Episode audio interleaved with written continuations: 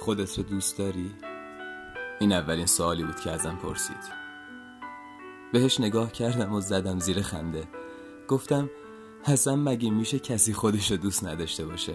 گفت آره. میشه. زل زد تو چشام و شروع کرد به تعریف کردم چند سال پیش که یکی رو دوست داشتم همین سوال ازم پرسید. منم اولش خندیدم ولی هوا که تاریک شد تو سکوت و تنهایی شب این سوال خوره جونم شد.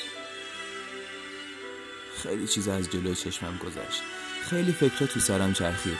یادم آمد چقدر واسه خودم کم وقت گذاشتم و با خودم قریبم چه جاهایی از حقم کوتاه اومدم. راستش من تا اون روز هیچ وقت برای خودم هدیه نخریده بودم. هیچ وقت جلوی آینه یک دل سیر خودم رو نگاه نکرده بودم. حتی خیلی وقتا پشت خودم رو خالی کرده بودم. اینا فقط یه معنی داشت.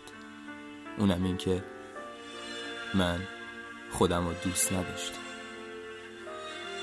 شاید برای این بود که خیلی حواسم پرت زندگیم بود. اونقدر که خودم فراموش شده بودم.